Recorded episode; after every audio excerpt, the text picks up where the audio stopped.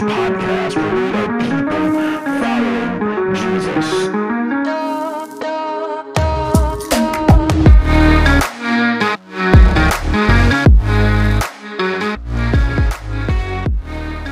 What's going on, everyone? My name is Brian Williams, and I am the pastor of Restoration Church in Traverse City, Michigan. Thanks so much for allowing us into your digital life and tuning in to this message. If you would like to get involved with anything we have going on, you can do so at restorationtc.com. While you're there, you can find out about events, get to know a little bit more about what we believe, and you can also give a donation.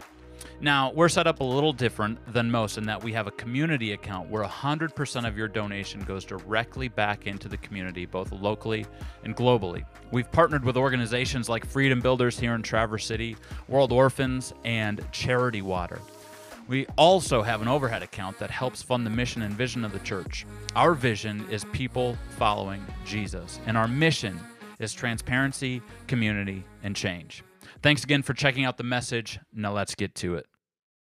There's a small gathering around where the last door of the city gate was finally put in place. And as soon as that door went up, however that sounded. The door goes up, and then there's a loud cheer. Everybody's starting to celebrate because it's finally finished. The wall is complete. They are done with this project. The leaders are all gathering around each other. They're high fiving one another, like, yeah, we did it, you know? And then as soon as that's over, as soon as that last piece goes up, everything scatters. Everybody just goes back to where they were. It's like church on Sunday morning right after the service, especially if it's a heavy one or the preacher didn't do too good of a job, and they just I don't want to make eye contact with the preacher today. He, I don't know. I, there's not enough lies I can muster to say he did a good job on that one. Uh, everybody just scatters. Everybody leaves the building immediately. It's like that. So they get the last wall up. They get the last pieces in place. The leaders are all high fiving each other, and all the lay people, the people that came to work on the wall together, that were defending the wall, that were working on the wall, they're like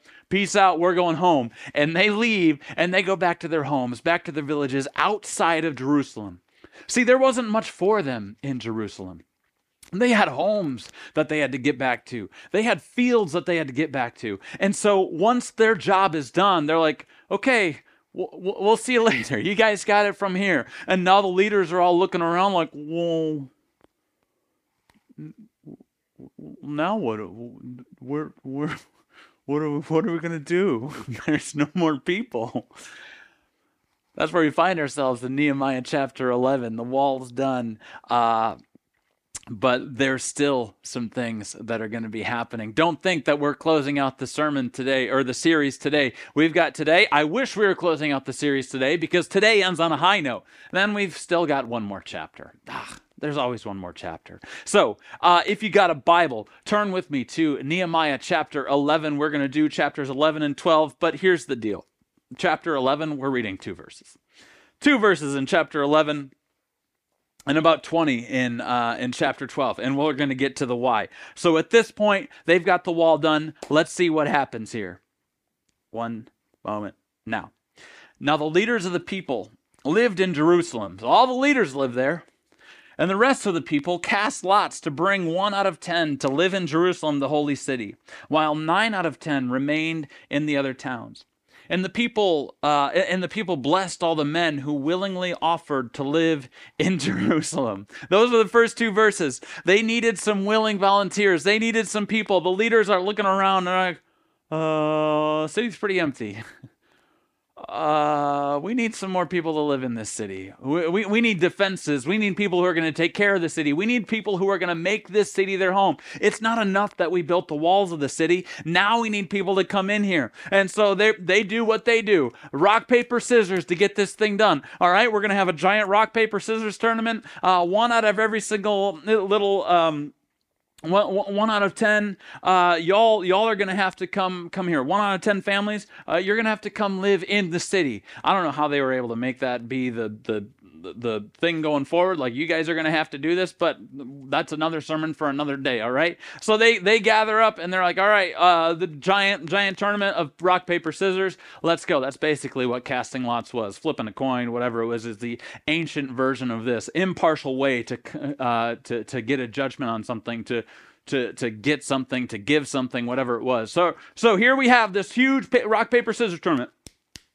Oh we got to move our family, right? So all right, family, we got to go live in Jerusalem. And it says that there was a few of them that actually went voluntarily, voluntarily. They willingly offered to live in Jerusalem. There was a blessing for those to live in Jerusalem. This was a big, big deal if you lived outside of the city man that was okay because you you had land you had you had farmland and that was a big agricultural thing in that time. So you wanted to have land. You wanted to be able to sell all this kind of stuff. To live in the city man they built the walls. The walls are built.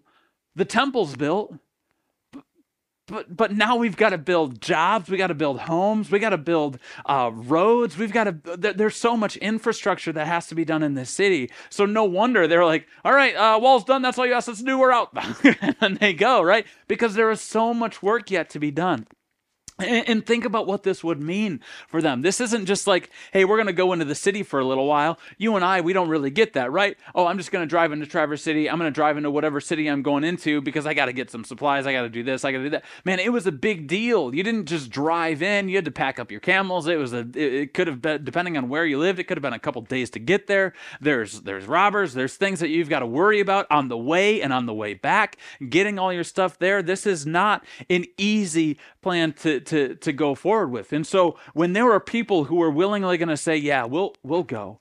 Man, they hats off to them. They were like, "Oh man, you guys are cream of the crop. Do you want a place to live? Like, like let's give you something to do. Let's give you a place to live." Man, the people blessed all the men who willingly offered to live in Jerusalem. There's something about volunteering for service to be like, "No, you don't have to draft me to go live there. I'll do it willingly." Don't you think that that had a special place for a guy like Nehemiah? Somebody who had a, a, a palace position, somebody who um, who, who didn't have to be in Jerusalem, who was the cupbearer to the king, cushy life, lives in the palace, has a great job, the corner office high on the window, you know, high high window.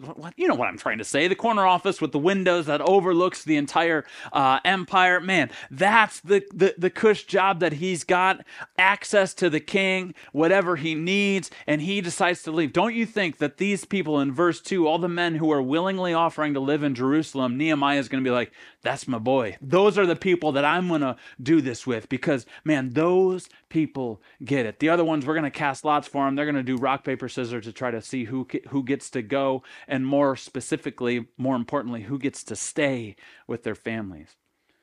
They needed willing volunteers. Think about this in order to live in Jerusalem, they would have had to exchange their material things. That means that they would have had to give up all of their land. Man, especially if you worked hard for that land, you finally got your piece of property, you finally got what you want, and now you're going to give that all up because you got to go into the city. It's a big deal. You're going to exchange your material things. You're going to take a pay cut to go there, and it's going to be difficult work. Not as it only is it going to be difficult work, but you're also going to be rearranging your social priorities. Man, you've got this place outside of town uh, overlooking the, the the valley and and you've got the nice setup. You you finally set up your tv you're good to go. You br- invite all your buddies over to watch football because you all live in the same town. And now you're moving your family to a whole new place where you don't know anybody and it's a completely different setting surrounding. You're going to live in the city instead of out with your own land you're going to rearranging your social priorities. You got to leave your friends and your family behind. Remember, no way to, to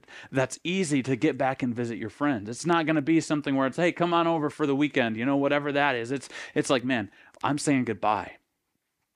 They had to rearrange their social priorities. They had to endure problems in the city. Like I said, remember, this was a ghost town for 70 years. This place was was buried under rubble for 70 years. This city had been neglected for 70 years. Do you ever go into the basement uh, and if your kids have the basement and then you haven't gone down there for a few days, you go down there and there's like stuff growing on on clothing. There's stuff like how when we haven't even bought Coke Zero in 3 weeks. How do you still have a Coke Zero down here? We, we, we haven't been to Chick-fil-A. Why do you still have a cup from Chick-fil-A that had a milkshake in it, right? You you, you leave for a few days and you come back and you're like, "Oh my word. Imagine being gone for 70 years. It's like those apoc- apocalyptic movies. I don't know what I'm trying to say or how I'm trying to say it today. You can watch those movies where it's like, we haven't been back to here for 15 years. And then you go back and it's overgrown and there's stuff all over the place. Like whenever the power goes out or whatever and, and, and, and all of humanity was gone for the last 15 years and there's like everything's rusted out and gone. Think about that 70 years. They worked on the wall. They worked on some of these things. Yeah, some of it's cleaned up, but man, there's still a lot of work that needs to get done. So you're leaving your material things, you're leaving your friends and family, and you're going into a city that needs a lot of work to get done. Not only that, but now you're living with a target on your back. Oh, you live in Jerusalem now. Oh, armies are going to hear about this. Wait, Jerusalem, the, that rebel city? We're going to take them on. They're living with a target from whole armies, not just robbers, not just Tobiah and and uh, whoever the other guy was. It's, it's escaping me in this moment. And you tell me what it is right now. And I have my Bible. I only have my iPad. Those guys who were who were offending them and and and um, uh, uh, opposing them, the opposition. Th- these are now whole armies. So it was a big deal for some of them to say, "Yeah, I'll go do that." oh, it's going to be hard work. I'm not going to have a very good place to live. I'm going to have to say goodbye to my family and friends, and I got to give up the farm. Sign me up. No wonder people weren't jumping at the chance. No wonder people had to do rock, paper, scissors in order to get there.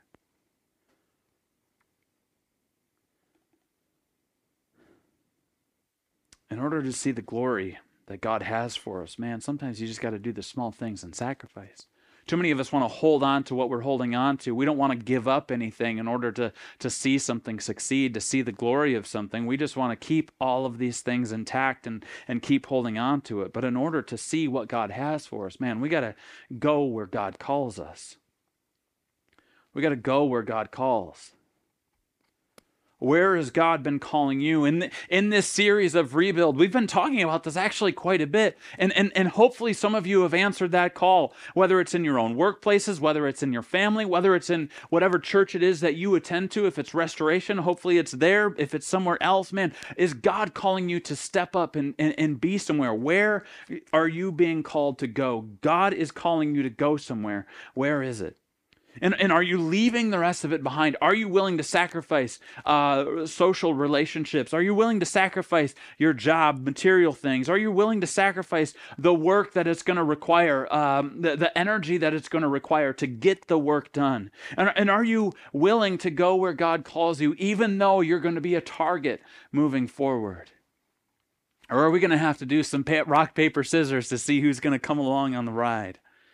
Man, I love I, I, love in the New Testament uh, there's a story of of Jesus sharing some some pretty wild stuff. It's it's in John chapter six. He's talking about uh, he, he he's sharing with uh, people, the disciples, people who are following him, uh, the people who would be called his disciples. He, he's he's sharing about uh, basically what what we know as communion. But remember, this is before the cross. This is before everything. And he said he's saying that you are going to eat my flesh and drink my blood. And the people are like uh, this is some weird cult. We're out.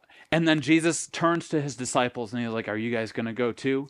And Peter's response, I mean, he's an idiot for most. I mean, can we say that about Peter? He he he had some words, you know. Um, he wasn't. He he he spoke too soon often, but this time he he actually got it right. Okay, Peter basically is just like, man, where are we gonna go?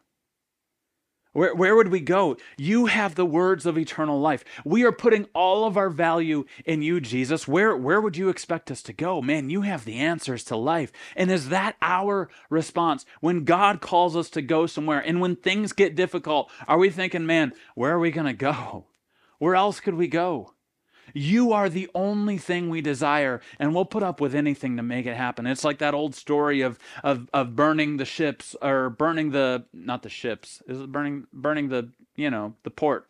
Uh, ships go out to sea, so you don't want to burn your ship. Uh, and they would burn the ports beforehand, saying, "We are not going back here again." You can tell me what that was. Go ahead, tell me what. I, I don't know. Are we all in to go where God calls us to go? Peter simply asked the question I mean, wh- where are we going to go? Jesus, you've you've got the answer to all of this. And that means more to me than what friends I'm keeping, what job I have, how much work it's going to take, and who might be attacking me. Goes on through um, verses basically 3 through chapter 12, 26. This is crazy. Uh, chapter 11, verse 3, all the way through chapter 12, verse 26, is lists of people after people after people that uh, came into the city to be a part of the city. So they, they cast lots, uh, a few people volunteered, and, and thousands of them come into the city. And basically, from 11.3 all the way to 12.26, it's a whole bunch of, of lists of all the people assembling. There's valiant men to protect the city. There's worship leaders. There's preachers. There's teachers. There's temple workers. There's gatekeepers, all coming in to be a part of the city, to do something with the city, to do what they're called to do. And that's my next point, man. Do what God calls. Go where God calls and then do what God calls. It, it, it's not enough just to go where God calls and be like, all right, here we are. We showed up. What do you need? Eh, never mind. I'm going to be sitting here on the couch just hanging out. Uh, I'm going to go where God calls me, but I'm not actually going to do what God calls me to do. It'd be like showing up at work, but not actually doing anything, right? Like your presence is just enough that you're there. Like, all right, you know, you walk into the to the office and you're like, don't everybody, uh, calm down, everybody. I'm here now. And then you sit at your desk and you just Facebook, Twitter, uh, what, what, TikTok, I don't know, uh, news, ESPN, and and you don't actually do any work. Man, do what God calls you to do. Some of us have gotten to where God has called us to go, but then we just sit down like, boy, that was a long journey to get there. That was a lot of work for us to get all the way over here. Boy, I am beat. Never mind, I'm not going to do what God calls me to do now because I'm, I'm just too tired to do it now. You don't get you don't get merit just for arriving at work, do you? Your boss doesn't come into your office and be like, "Hey, Tom, uh, so glad you made it in today." That's all. do, do whatever you want to do now. Man, there's work to be done. And, and, and people, Restoration Church, are you listening? Are you you got me? Okay. But stop looking at Facebook for a second. Stop looking at your phone, unless I'm on your phone. But keep driving if you're driving. Maybe pull over. Okay, all I'm trying to say is there's still work to be done at Restoration Church. There's still work to be done in this community. There's still work to be done uh, in, in, in, in our environment. People all around us still need to know who Jesus is. There's still work to be done. So, congratulations, getting to where God's called you to be. But now, are we doing what God's called us to do? Verses 3 through through chapter 12 20, and verse 26 are all the people arriving and then what?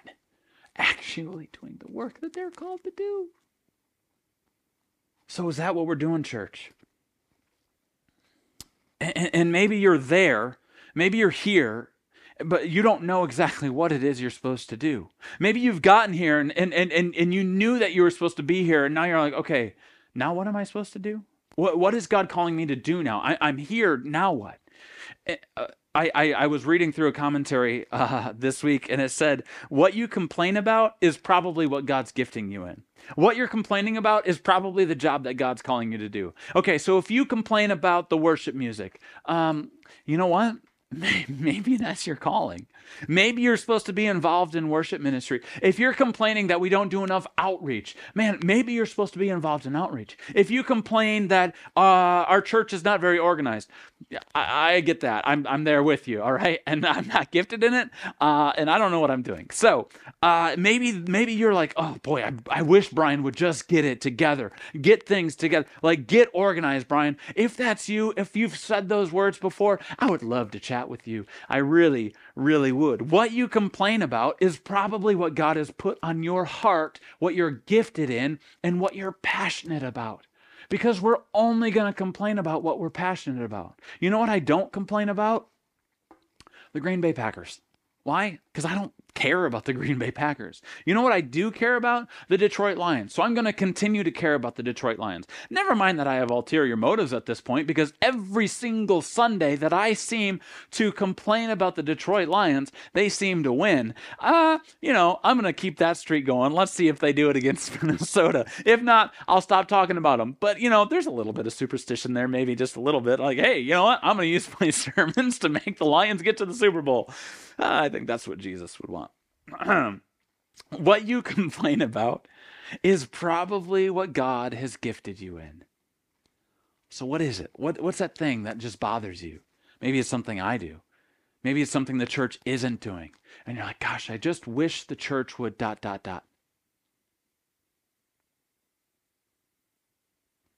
And if you're willing to stand up and complain about it, be willing to stand up and do something about it. Now, to be fair, everybody that's watching online, our church does not consist of people just coming up to me on Sunday mornings being like, "I think we should do this. I think we should do that. We should be doing that better." Doesn't happen. All right, that's not that's not the picture that I want to paint here for you guys. Uh, but what I'm saying is is maybe internally there's some of those things that are happening where it's like, man, I just I I, I wish we were a little bit better. I know there's things I'm deficient in. Uh, I can name about 50 of them probably off the top of my head. Not going to because I don't have time and I don't want to. And it's going to take a community to to keep pushing forward. So are you in? Are you where God's called you to go and are you doing what God's called you to do? So that's the entire list. That's the rest of chapter 11 and about half of chapter 12. Now let's pick it up in verse 27 in Nehemiah chapter 12. This is where it gets cool, as if it hasn't already.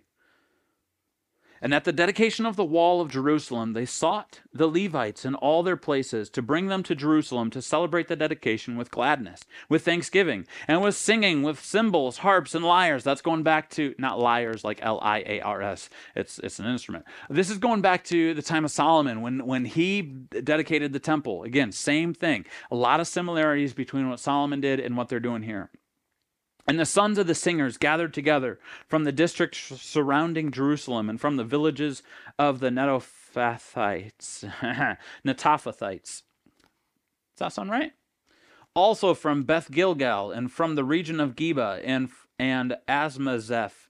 Asmaveth. For the singers had built for themselves villages around Jerusalem. They didn't want to live in the city, they were happy being around the city.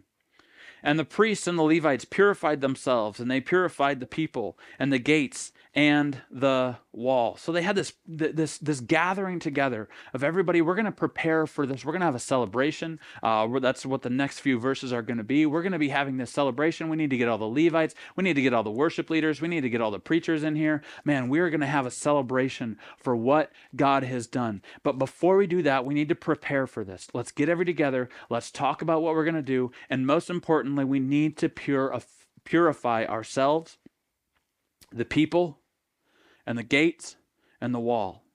The priests and the Levites, I'm going to go to that verse. The priests and the Levites, they purified themselves.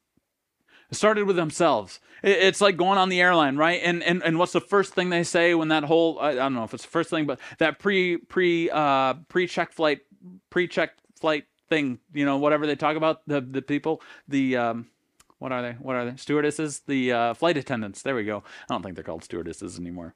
The flight attendants, right? They um, they talk about the mask, you know, b- b- get the mask, and in in in in case of a, a drop in cabin pressure, the mask is going to fall down. Put it on yourself before you put it on anybody else. It's counter uh, counterintuitive to what you would actually do. You were thinking, man, I got to serve other people, but you can't unless you have that mask on yourself. So it says here that the priests and the Levites purified themselves first. Man, we got to get ourselves right before God before we get anybody else right with God. Before we purify anybody else, man, we got to purify ourselves.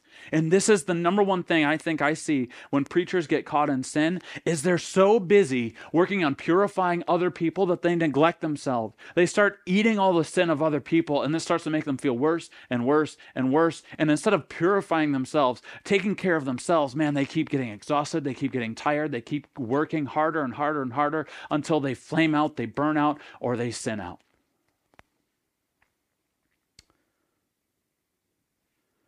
They've got this huge celebration that they're about to plan. Man, that weekend service is going to be so big. And there's going to be so many people counting on me. I can't let them know.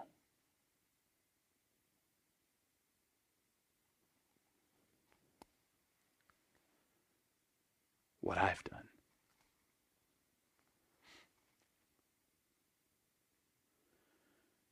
And you start negotiating with yourself. One thing leads to another, and then you're compromised. And then your ministry's compromised. And Satan's taken out another one. Because we haven't taken the time as leaders in the church to purify ourselves first. See, they're planning this giant celebration, but they're not neglecting their own hearts in the process. Man, if you're a leader in Restoration Church, if you're thinking about becoming a leader in Restoration Church, step one priests and the Levites, those of us who are going to be leaders in the church, purify ourselves. Go before the throne. Confess sin. What we talked about last week. There's conviction, there's cleansing, and then there's celebration. There can't be one without the other. So confess before God. Take time to do it today. The church needs you. Man, we could use the help organizationally, and we're going to get to a list here in a little bit. We could use the help, but we're not going to sacrifice.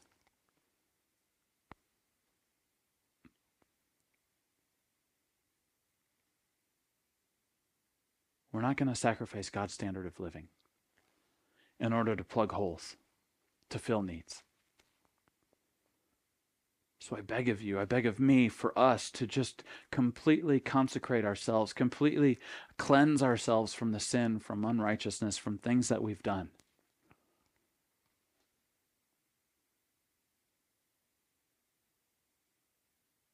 It's the most important step, and it's the first one. So they purify themselves, they purified the people, and then they purified the gates and the wall. This is kind of unusual. They don't usually do this kind of stuff, but they're like, we're going to dedicate this entire thing. We're, we're, all of this is dedicated to God. Verse 31. Then I brought the leaders of Judah up onto the wall and appointed two great choirs that gave thanks. One went to the south on the wall to the dung gate. And after them went Hos- uh, Hoshea, and half of the leaders of Judah, and Azariah, uh, Ezra, Meshullam, Judah, Benjamin, Shemaiah, and Jeremiah. And, and uh, certain of the priest's sons with trumpets Zechariah, the son of Jonathan, son of Shemaiah, son of Mattaniah, son of Micaiah, son of Zachar, and son of Asaph. And his relatives Shemaiah, Azarel, Milalai, Gilalai, Mai, Nathan, Nathanael, Judah, and Hanani with the musical instruments of David, the man of God. And Ezra the scribe went before them. So you've got Ezra leading this group of people. They went on the south wall and, and, and they went up. At the fountain gate, they went up straight before them by the stairs of the city of David, at the ascent of the wall above the house of David to the water gate on the east side. The other choir of those who gave thanks went to the north, and I followed them with half the people on the wall above the tower of the ovens to the broad wall, and above the gate of Ephraim, and by the gate of Yeshana, and by the fish gate, and the tower of Hananel, and the tower of the hundred, to the sheep gate. And they came to a halt at the gate of the guard. So both choirs of those who gave thanks stood in the house of God, and I and half of the officials with me. And the priests Eliakim, Maaseiah, Miniamin, Micaiah, Elionai, Zechariah and Hananiah with the trumpets, and Messiah, Maaseiah, Shemaiah, Eleazar, Uzzi, Jehohanan. That's a fun one. Uh, Malchijah, Elam, and Ezer. And the singers sang with Jezrahiah as their leader.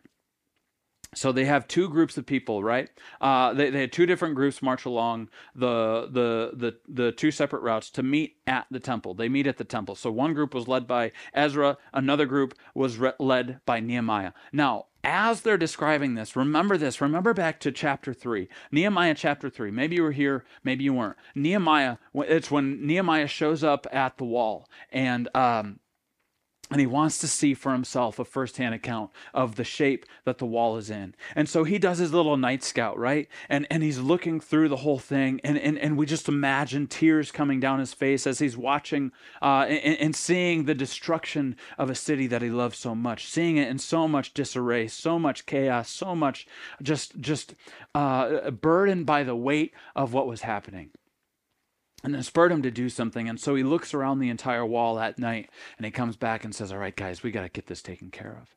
And now, just 52 days later, not, not even two months later, now there's a procession of people walking along the wall. And Nehemiah is probably flashing back to when he took that little night scout all the way around and seeing all these broken places. And now, instead of tears of sorrow and shame walking around this wall. Now he's got tears of joy and glory walking around this wall, seeing what God had done. All of this is now repaired, seeing the work that it was completed, and just complete joy, tears of joy are, are coming down his face as he's walking around and they're singing praises. How much different, man? Wh- what does that look like in our own lives, right? When we look inside of ourselves, just look back and and hopefully this was a while ago for you, but hopefully man, you look back at your life and you're like, oh man, I remember when it was in turmoil. I remember when it was in shambles. I remember when when just life wasn't going well. And since I've dedicated my life to Christ, man, He's rebuilt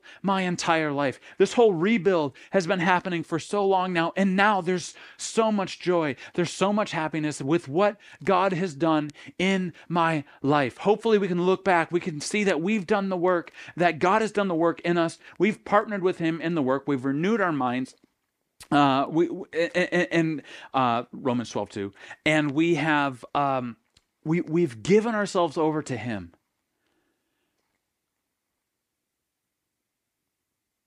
And there's joy.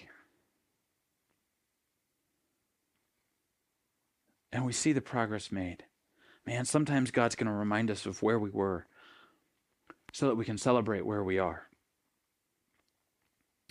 And I love that picture of them worshiping along the gates or along the walls as they head up to the temple remembering all that God had done through that, all the all the difficult things that they went through.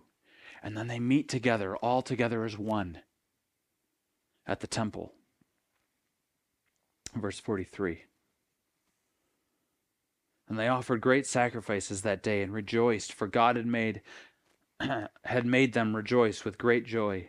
The women and children also rejoiced, and the joy of Jerusalem was heard far away.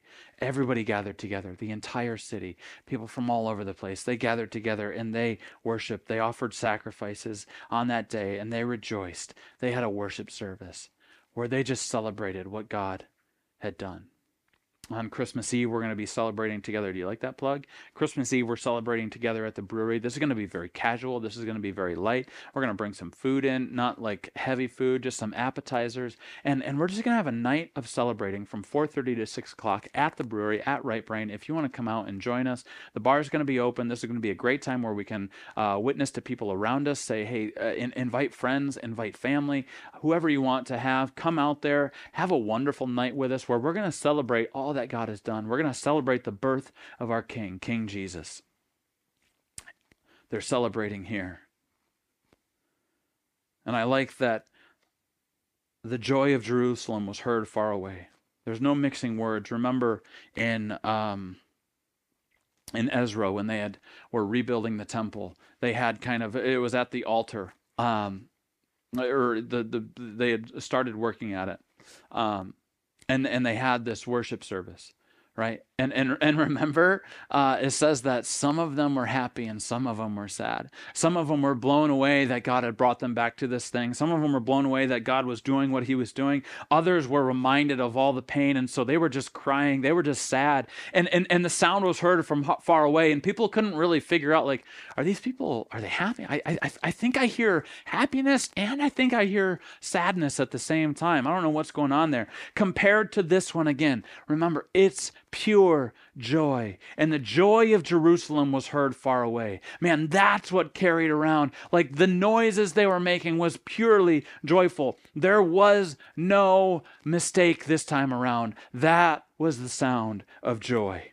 This time it was the only sound. The only sound was of rejoicing. Can we say that about our lives? Is God doing a work in your life? Are you allowing Him to do a work in your life? Or it's just joy?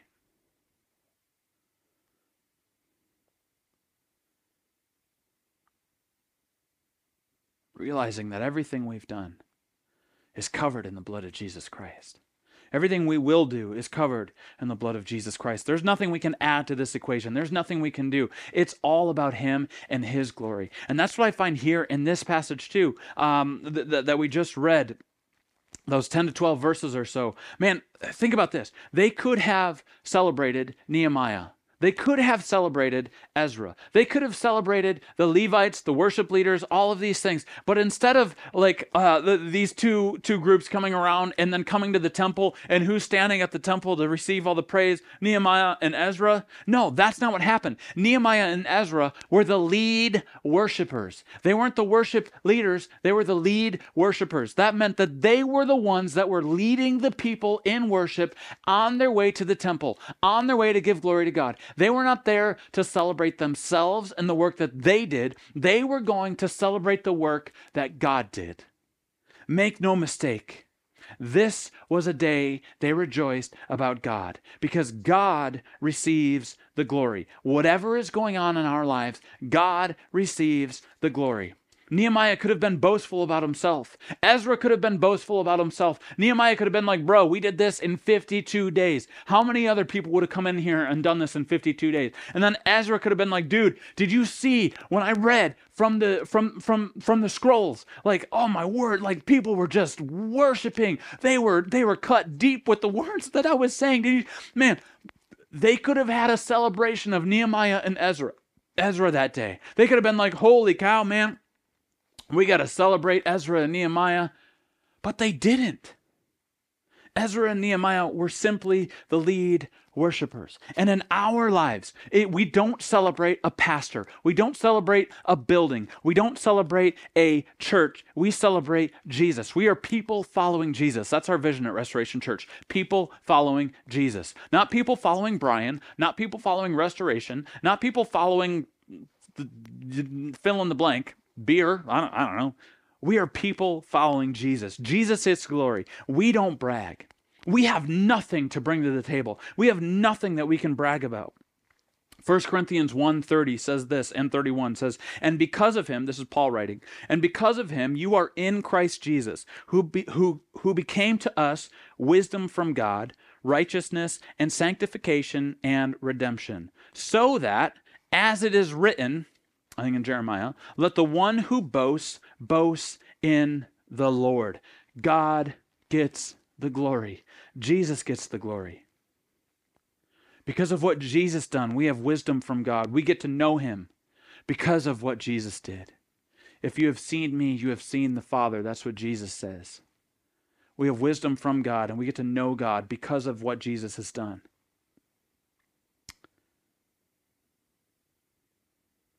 We have righteousness, which means that we're justified. Righteousness just means that we're justified. We're in good moral standing before God.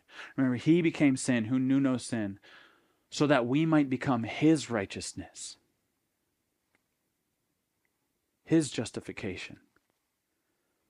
We are sanctified because of Jesus Christ. We are set apart. We are made holy because of what Jesus Christ has done and we are redeemed. We're given new life. We are rescued because of what Jesus has done. So that, as it is written, let the one who boasts boast in the Lord. We've got nothing. We bring nothing to the table. I don't care how much money I have. I don't care how much talent I have. I don't care how much good work I've done. If I'm going to boast, I'm going to boast in the Lord Jesus Christ no one can lay claim to what Jesus has done. Nobody even comes close about our accomplishments. And the moment we think that our accomplishments are actually worth something, we just need to see Jesus on the cross.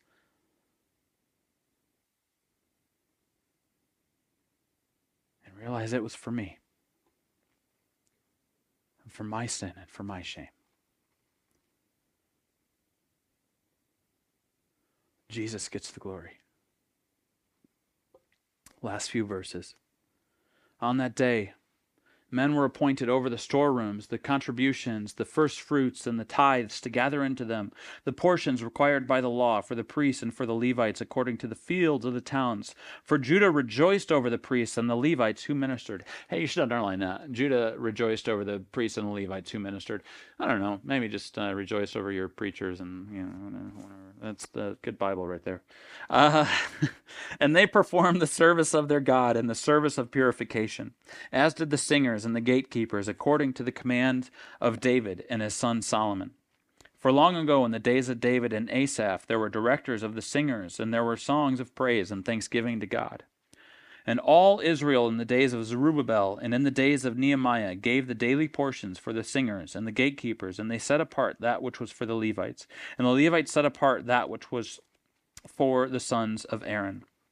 So Nehemiah, he's never one to take things slowly. He's like, all right, we're here together. We're here to celebrate. We're here to worship. And we're here to give. So y'all better start giving. Here's the thing we all contribute tithing cheerfully and believing in the Levite, Levites' ability, they were willing to give. And we all contribute. I talked about this last week. I'm not going to go into great detail this week, but man, we all contribute. Uh, uh, uh, of our resources financially, of our of our of our time, um, whatever we have to to tithe with our time, and from our talent. It's our treasures, our time, and our talent. We don't get to cherry pick one or the other because when we decide, oh, I'm gonna just give give of my my talent, uh, but not my time or my treasure, we're neglecting two other things. God asks for all of us. He asks for all of us. And we all contribute.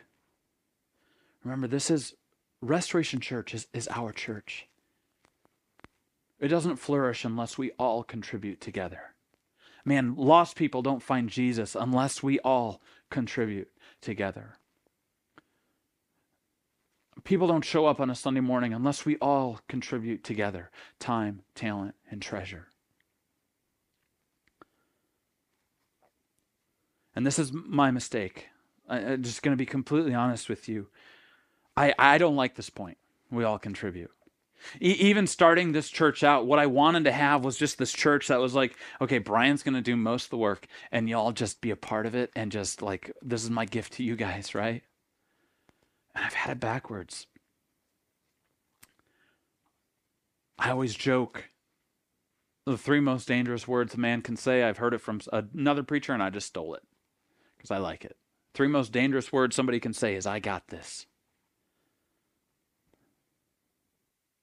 And what I have to face for myself is, I don't got this. I can't do this on my own.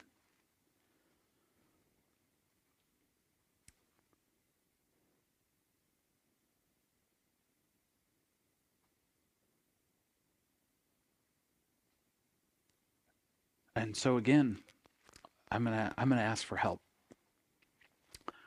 This I, I was I was convicted over this message. Mostly because I know I'm not good at organizing.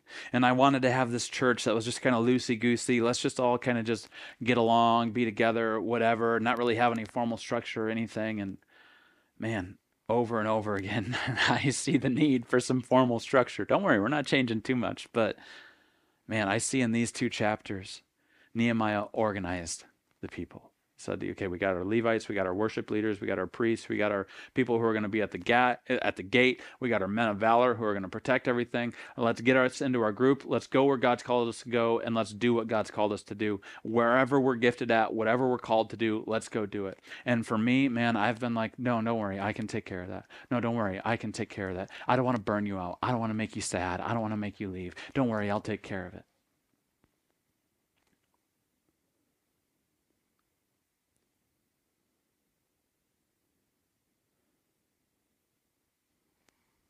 And here's the danger in this message is I can give this message and I can I'm going to give you a list uh, uh, of things to prayerfully consider partnering in with us.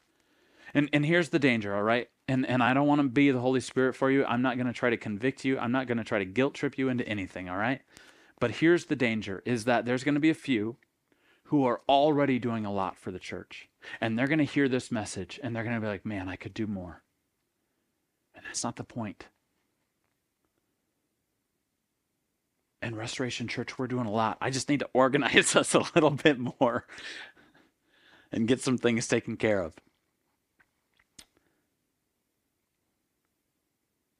The church is going to operate best when we all contribute. Ephesians 4 11 and 12 says that, that my job is to equip the saints to do the work of the ministry. And I've neglected that. I've been doing the work of the ministry and not equipping the saints. I've been preaching, but I haven't let go of the handlebars to let somebody else take over. This area or that area or whatever it is. So I, I just want to ask that we be servants with, with pure heart. Again, purify ourselves, a worshipful heart. This is not about me. This is not about you. A joyful heart. Don't do it grumbling. I don't want a grumbler.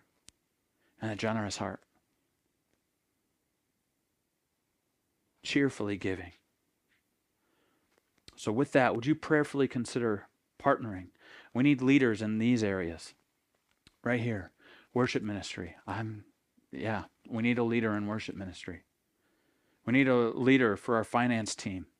Somebody who can take a look at books and, and is really good administratively with all that kind of stuff. We need somebody who's gifted in hospitality that can take over just like the welcoming committee. We don't have a welcoming committee, but just being there to do those things. Somebody who can can lead people in, in doing that and making this be a hospitable place for people to come in.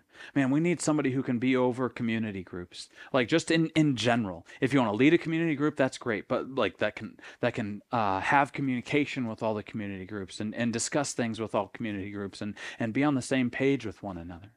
Right now, again, that's me. We need somebody who can be over tech, AV, all that kind of stuff because, man, we've got some people doing it, but we need more and we need somebody who can just take on that that tech piece and be like you know what I know this, I can handle this, and I'm willing to be there.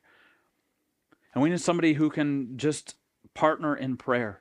Take a, a, a, prayer ministry to a whole new level. We've got the space here at the chapel now. If you want to use that space to come in and pray, we would love for you to be able to do that. But we need somebody who's going to be over that as well. So, those are things that I would love leadership in worship ministry, finance team, hospitality, community groups, tech, and prayer. Now, some of these are going to have different commitments. Worship ministry, that's a big time commitment for Sunday mornings, all right?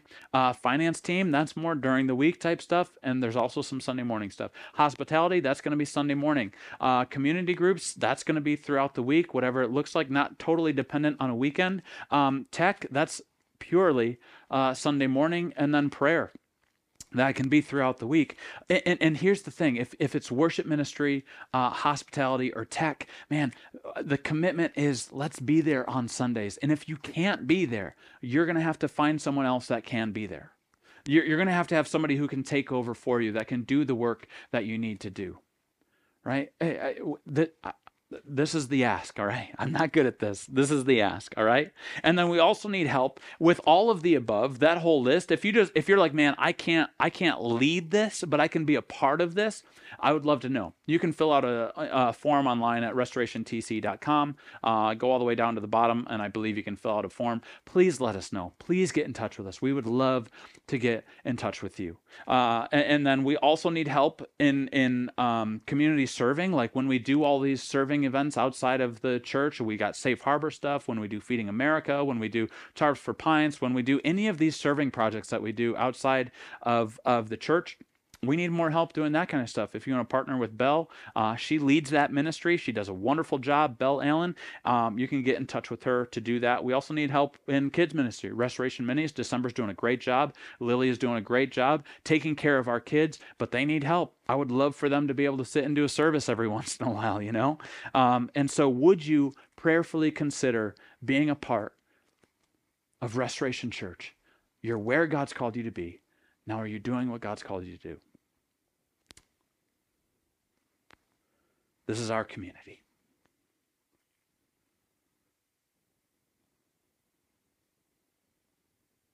And I love this community. So, would you prayerfully consider one of those things? It's time to move into the city. Take up residence and get some work done. Let's pray. Heavenly Father, thank you so much for who you are. Thank you for the love you have for us. God, thank you for what you've given to us. God, I pray that you would stir in people's hearts to do the work that you've called us to do. God, I, I, I'm sorry that I've tried to do this on my own. Please forgive my prideful heart.